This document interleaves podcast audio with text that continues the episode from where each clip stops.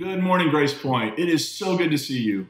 This morning, we are going to wrap up our meaning making series, which is a series we created in response to the COVID 19 pandemic and in response to the questions our community was asking during this pandemic. And so we began by talking about where is God during a pandemic. We talked about praying during a pandemic. We talked about finding identity during a pandemic. Last week, we talked about learning to lament, to name the pain and the grief and the loss, and to actually experience the grieving process this past Tuesday night uh, with Dr. Robyn Henderson Espinoza, we talked about experiencing community during a time like COVID 19.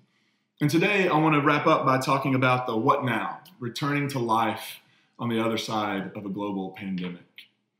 And I know that's kind of hard to think about because in some ways it seems like that we'll never be back to normal. I don't even know if we want to go back to normal because normal had a lot of problems. But will we ever be able to do things again? Will we ever be able to be back in the seats at a Titans game, uh, the stands at a Titans game, a Preds game? Will we be back in our favorite music venue, listening to our favorite artists again? Had Matchbox 20 tickets for August, and they just just postponed the tour till next year. So super bummed about missing that show in August. Will there ever be a time? Yes, there will. It may not seem like it, but there will. There'll be a time when we can go out back into the world, mask free, um, with just the normal worries, right, of all the other things that are going, going around depending on the time of year. But with that, with that, in many states and, and, cities are beginning to sort of relax some of the, the, the guidelines. They're beginning to open things back up. You can get a haircut. Maybe soon you'll go to the movies. You'll have those opportunities. But with those also brings anxiety and worry. How can we know it's safe? Even to go out with a mask on, how can we know it's safe? And there's a certain amount of that we can't. There, there is no certainty in life. Um, what we can do, and, and, listen, don't let people Jesus juke you. People will try to say, well, if you just have faith in God, if you just believe enough, God will protect you. You'll be in your little like Jesus bubble. That's just not how it works. That's not how anything works. And so the best we can do is to follow guidelines. It's to take care of ourselves and our loved ones and our neighbor in the best way we possibly can, which is following guidelines and practicing physical distancing and doing those things. And as we do, as we've seen, as we begin to do that and take it seriously, as states begin to shut down, as churches halted in person gatherings, as those things happen, the cases are now on the decline. And that's exciting and that's good. We've still got a ways to go. So that anxiety is normal, that worry is normal, and it's a, a part of this process. And so we do the best we can. We follow the guidelines, we do the best we can. I, want to think a little bit more about that today, though. And, and, there's a phrase that has been used. I used it. I've used it. A lot of people have used it in speaking about this particular situation, and that is that we are all in the same boat. I mean, how many of you heard that? We're all in the same boat. And this is there is a little bit of truth to that, right? Because this has affected everybody. The entire planet has experienced this pandemic. It has not been a respecter of persons. Rich and poor alike have been impacted by this pandemic. Um, and so there's a reality that we all have been touched by this in some way. I, I bet most of us now know at least somebody who has been tested or tested positive for COVID 19. It's, infect, it's in, this infection, this virus has impacted the entire globe. Um, and it's, it's done it in different ways, though. We all haven't been impacted in the same way. So for some of us, the main impact has been inconvenience. Inconvenience that now we're having to work from home and our, our kids are around everything's crazy. Inconvenience that when I, whenever you, you can't go out and sit down and eat in a restaurant right? You have to get it to go. Inconvenience that you wear a mask when you go out or that you have to social the physical distancing is, is an inconvenience. There have been some of us who have experienced inconveniences. We've had our graduations canceled. We've had meetings postponed. We've had conferences that have canceled. Uh, we've had concerts that have been canceled right? And those things matter. Of course, those rites of passage like graduation, those matter and they are to be grieved and they are to be mourned. Absolutely. But then there are others who have been affected even more so. They've actually been sick, or a loved one has been sick, a friend has been sick, they've gotten COVID 19 and they tested positive, and they've had a real physical um, uh, response to this. They've been deeply affected at a cellular level. Then there are the essential workers who have been affected in ways that, that I haven't been affected as they go out into the world and serve and uh, give of themselves and pour themselves out and put themselves at risk so that people who are also at risk can be cared for doctors, nurses, people who are doing food deliveries, people who are opening uh, grocery, who are doing grocery delivery. Like all of those folks have been affected in a way that I haven't been affected. And then there are people who've been affected um, economically by this in pretty terrible ways. Um, this last week, I actually had a conversation with two different friends uh, who they earned their living by either going out and playing concerts or going out and holding, getting groups of people together and talking about ideas. And both of those people have lost all of their gigs for 2020. Nothing is on the calendar now until next year. And sort of uh, as the year began, everything was fine. And then all of a sudden, when this pandemic became uh, unignorable, uh, the bottom fell out, and now they're sorting out like how do I be, how do I make money, how do I pay my bills, how do I buy groceries. So this has had a, an economic effect on so many people. And so the reality is we aren't all in the same boat because we've all been affected, yes, but we've all been affected differently. So maybe a way that I've learned been trying to think about this is not that we're all in the same boat, but I, I think we're all in the same storm. This pandemic is a storm and it is affecting everybody. It is gl- a global hurricane, it is a global storm, and no country and nobody has been left unaffected by the presence of COVID 19. We're all in the same storm, but we're not all in the same boat. And so the thing that I've been thinking of is we begin to think about going out back into life in some way, beginning to reopen things, returning to some sense of whatever normal might the new normal might be on the other side of this. The question I've been asking myself, if we're not all in the same boat, that means we're all moving on the water in a storm together and that there's we all have a wake behind us. And essentially, a wake is when a boat is moving through the water, it displaces water, and the water comes back around and recirculates behind the boat. And that can be really hard if you get stuck trying to swim or stuck trying to um, uh, move around behind a boat because that water comes in quick and it is very, very difficult to, to be able to maintain. And so, the question I've been asking is who is in our wake? Who is in my wake? As I begin to move back into life, I'm going to leave by, by, my choices, what I choose to do. Do I choose to wear a mask? Do I choose to physical distance? Do I choose to still follow guidelines? My decisions will not only impact me and the people in my boat, but actually, as my boat moves through the water, it is going to affect people who are trying to also make it behind us another, if, if, the boating metaphor doesn't work, uh, I want to show you a video. Um, this is from February 2015. We had essentially a, a, monster snowstorm, a blizzard. There were like 15, 18 inches of snow. And we had gotten together with some friends to go um, sledding. And one of my buddies looks at me and says, Hey, uh, you know that big tube we take on the lake that gets pulled behind the boat? What if we hooked it up to the back of my truck and we'll pull you down the road on the on the the tube thing.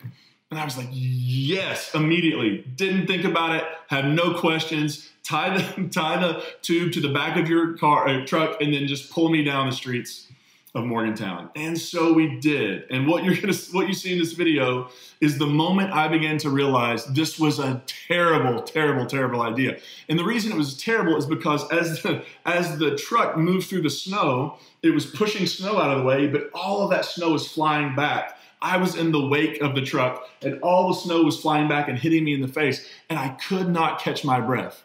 I, I just couldn't, and I started to almost panic because I, I, couldn't like let them know because I was I had my hands up trying to keep the snow out of my face. I had no, they couldn't hear me. I had no way of communicating.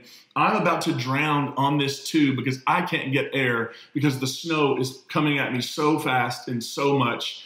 And I really, for a moment there, I thought, "This is, is this how I'm going to go out, being dragged behind a truck on a tube, drowning by snow? Is that really what's going to happen to me?" And I, as I thought about sort of going back out into the world in some way, shape, or form, I thought, man, it's really sort of like that. What I choose to do will affect other people. Whoever, whoever's downstream, whoever's behind us, are going to experience, their experience is going to be shaped by what we decide. And so, yeah, it, it may be inconvenient to wear a mask. It may be inconvenient to physically distant, be physically distant it may be inconvenient to not just jump right back into everything. But we're not really doing this just for us, right? We're doing it for all of us, for our neighbors, for our friends, for people we don't even know. Because it's part of our core values. It's part of who we are um, as people, especially as we think about the Jesus story. And there's actually a time in the New Testament where Jesus is asked, What is the greatest commandment? And Jesus responded like this in Mark 12. The first, the greatest commandment is, Hear, O Israel, the Lord our God, the Lord is one. You shall love the Lord your God with all your heart, with all your soul, and with all your mind, with all your strength. That's a quote from Deuteronomy. It's a, a, a reading known as the Shema, which is the Hebrew word for hear and it's essentially it's essentially a, a um, early Israelite monotheistic um, sort of commitment. So Jesus said the greatest command is to love God with your whole being, and then he follows it up. The second is this: you shall love your neighbor as yourself. There is no other commandment greater than these. So Jesus is asked, What's the greatest commandment? But he can't really, he doesn't want to boil it down to just love God. He actually says, Love your neighbor as yourself, which is a whole other discussion, right? Love your neighbor as yourself. Many of us grew up in a Christian tradition that taught us to almost hate ourselves, to, to see ourselves as depraved, fallen, terrible beings, unworthy of love, right? And Jesus doesn't seem to start there. Jesus seems to start with if we are the beloved, and we recognize ourselves as children of God, deeply beloved, then our response is to live out of that belovedness and to see everyone around us as beloved also. Jesus says it's not just enough to love God, it's also about loving your neighbor. And it's not just about loving your neighbor, it's about loving yourself. Now, later, um, in, in the Christian movement. Jesus, one of Jesus' early followers named Paul, in his book, his letter to a church in uh, Galatia, here's what he says toward the end of that book in Galatians 5. You were called to freedom, brothers and sisters. Only don't let this freedom be an opportunity to indulge your selfish impulses, but serve each other through love. All the law has been fulfilled in a single statement love your neighbor as yourself. Think about that. He says, all of the law has been summed up in this. And he doesn't even mention loving God. He says everything is summed up in this love your neighbor as yourself. And it's this realization that it is impossible to ultimately love God when we do not love those who bear God's image. And I love how he begins. You're called to freedom but don't let freedom be an opportunity to be so self indulgent that you do so at the cost of everyone else. I think what he's getting at in that statement is who is in our wake? Who is downstream? How are our, our decisions going to impact people? Not just us, not just the people in our house, not just the people we love, not just the people in our community. How are our broader decisions going to impact the larger community? How are they going to impact the world? There are so many unknowns ahead of us, and we ultimately just aren't in control, which is which is scary. And it, it, it's often, I mean, sometimes if we can control something, if we're in charge, if we can just make it work, we can figure it out, we can do it. And this is not one of those things. So what do we do?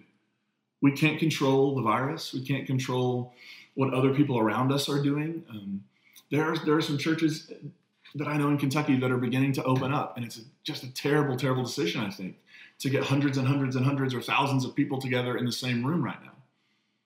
But we can't control those decisions. There's only one thing we get to control in this storm we get to control our response.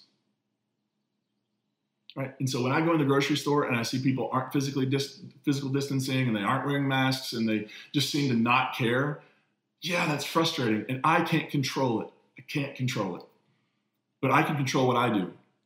I can follow the guidelines so that I protect my family, so that I protect my friends, so that I protect my neighbors, so that I protect my community, so that I protect my neighbors that I don't even know. Right? We can make the choice. We get to decide what we do. What if part of that decision was, you know, it's yeah, it's not about my freedom at this point. It's about our freedom. Our freedom to be healthy, our freedom to live, our freedom to have life to the full. So I want to make my decisions not just on what is convenient for me. I want to make my decisions based on what is good for the world. Can you imagine if we all began to think this way? If all of us together decided, you know what we're going to do? We are going to do better.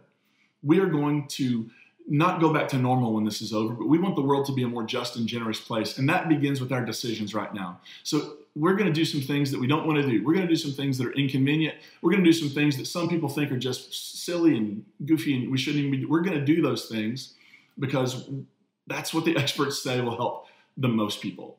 And we want to help the most people. What if we all decided to move beyond that sort of my freedom, self centeredness? What if we all decided to move away from that and toward something else? What if we moved from me to we? What if we stopped just thinking about what's good for us and what's what's the common good for all of us? What if we began to work together for the common good? What if I begin to realize that that it's not only about how I sort of rise back from this, it's about how our society does, how our community does. And that this is a thing we do together. That, that I don't make my decisions in a vacuum or in isolation, but I do so thinking about the common good. And if I do that and you do that and everybody else around us begins to do that, the world would be a drastically different place. What if, when we think about returning to life during a pandemic, we think about returning with a deeper sense that we are part of something larger than just ourselves?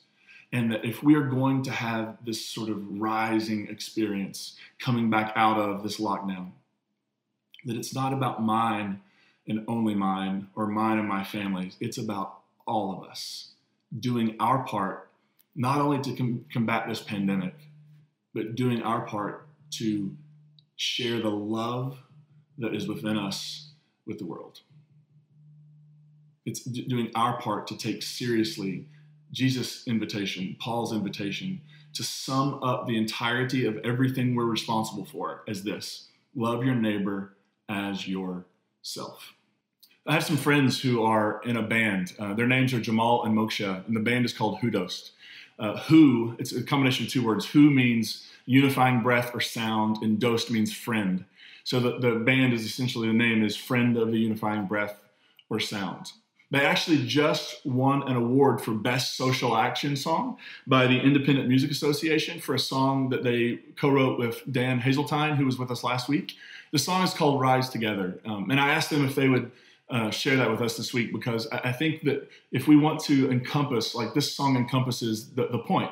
It's not about just me rising, not just about just you rising. It's about what we do together. So I'm so grateful to Jamal and Moksha for sharing this with us, and I hope you enjoy it as much as I have.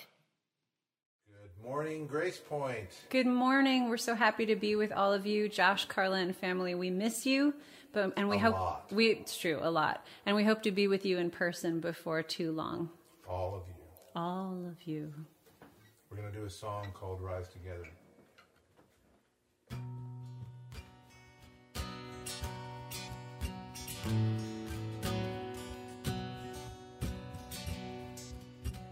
I had a dream.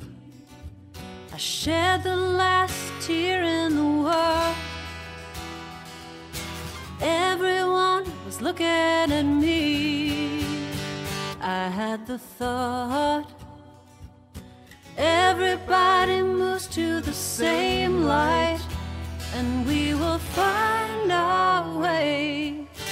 No, nothing's meaningless. The dream is my own evenness, and every step will push us to the place. Set foot in the river, float out to the ocean, the bottom, and we will all rise. Step of the mountain, fall down to the valley, bury your body all rise together. How could we know our hands would become weapons of war? And what about peace? I saw the rain. And the colors that bled from the clouds, from the sun in the daylight. Nothing was left out, and no one was feeling alone. We find our recklessness, the dream is our own evidence, and every step will push us to the place.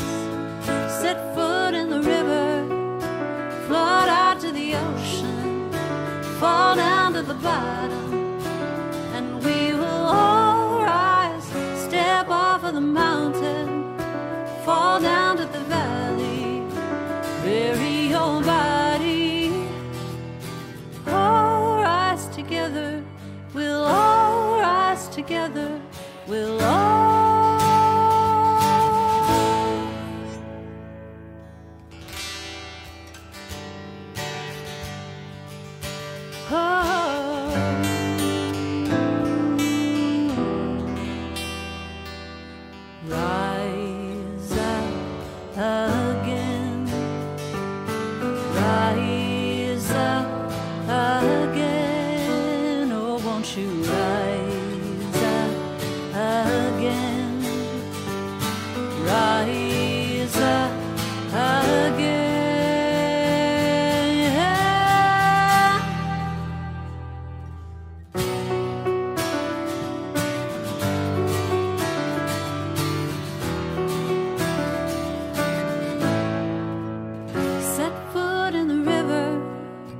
Float out to the ocean, fall down to the bottom, and we will all rise. Step off of the mountain, fall down to the valley, bury your body. All rise together, we'll all rise together, we'll all rise together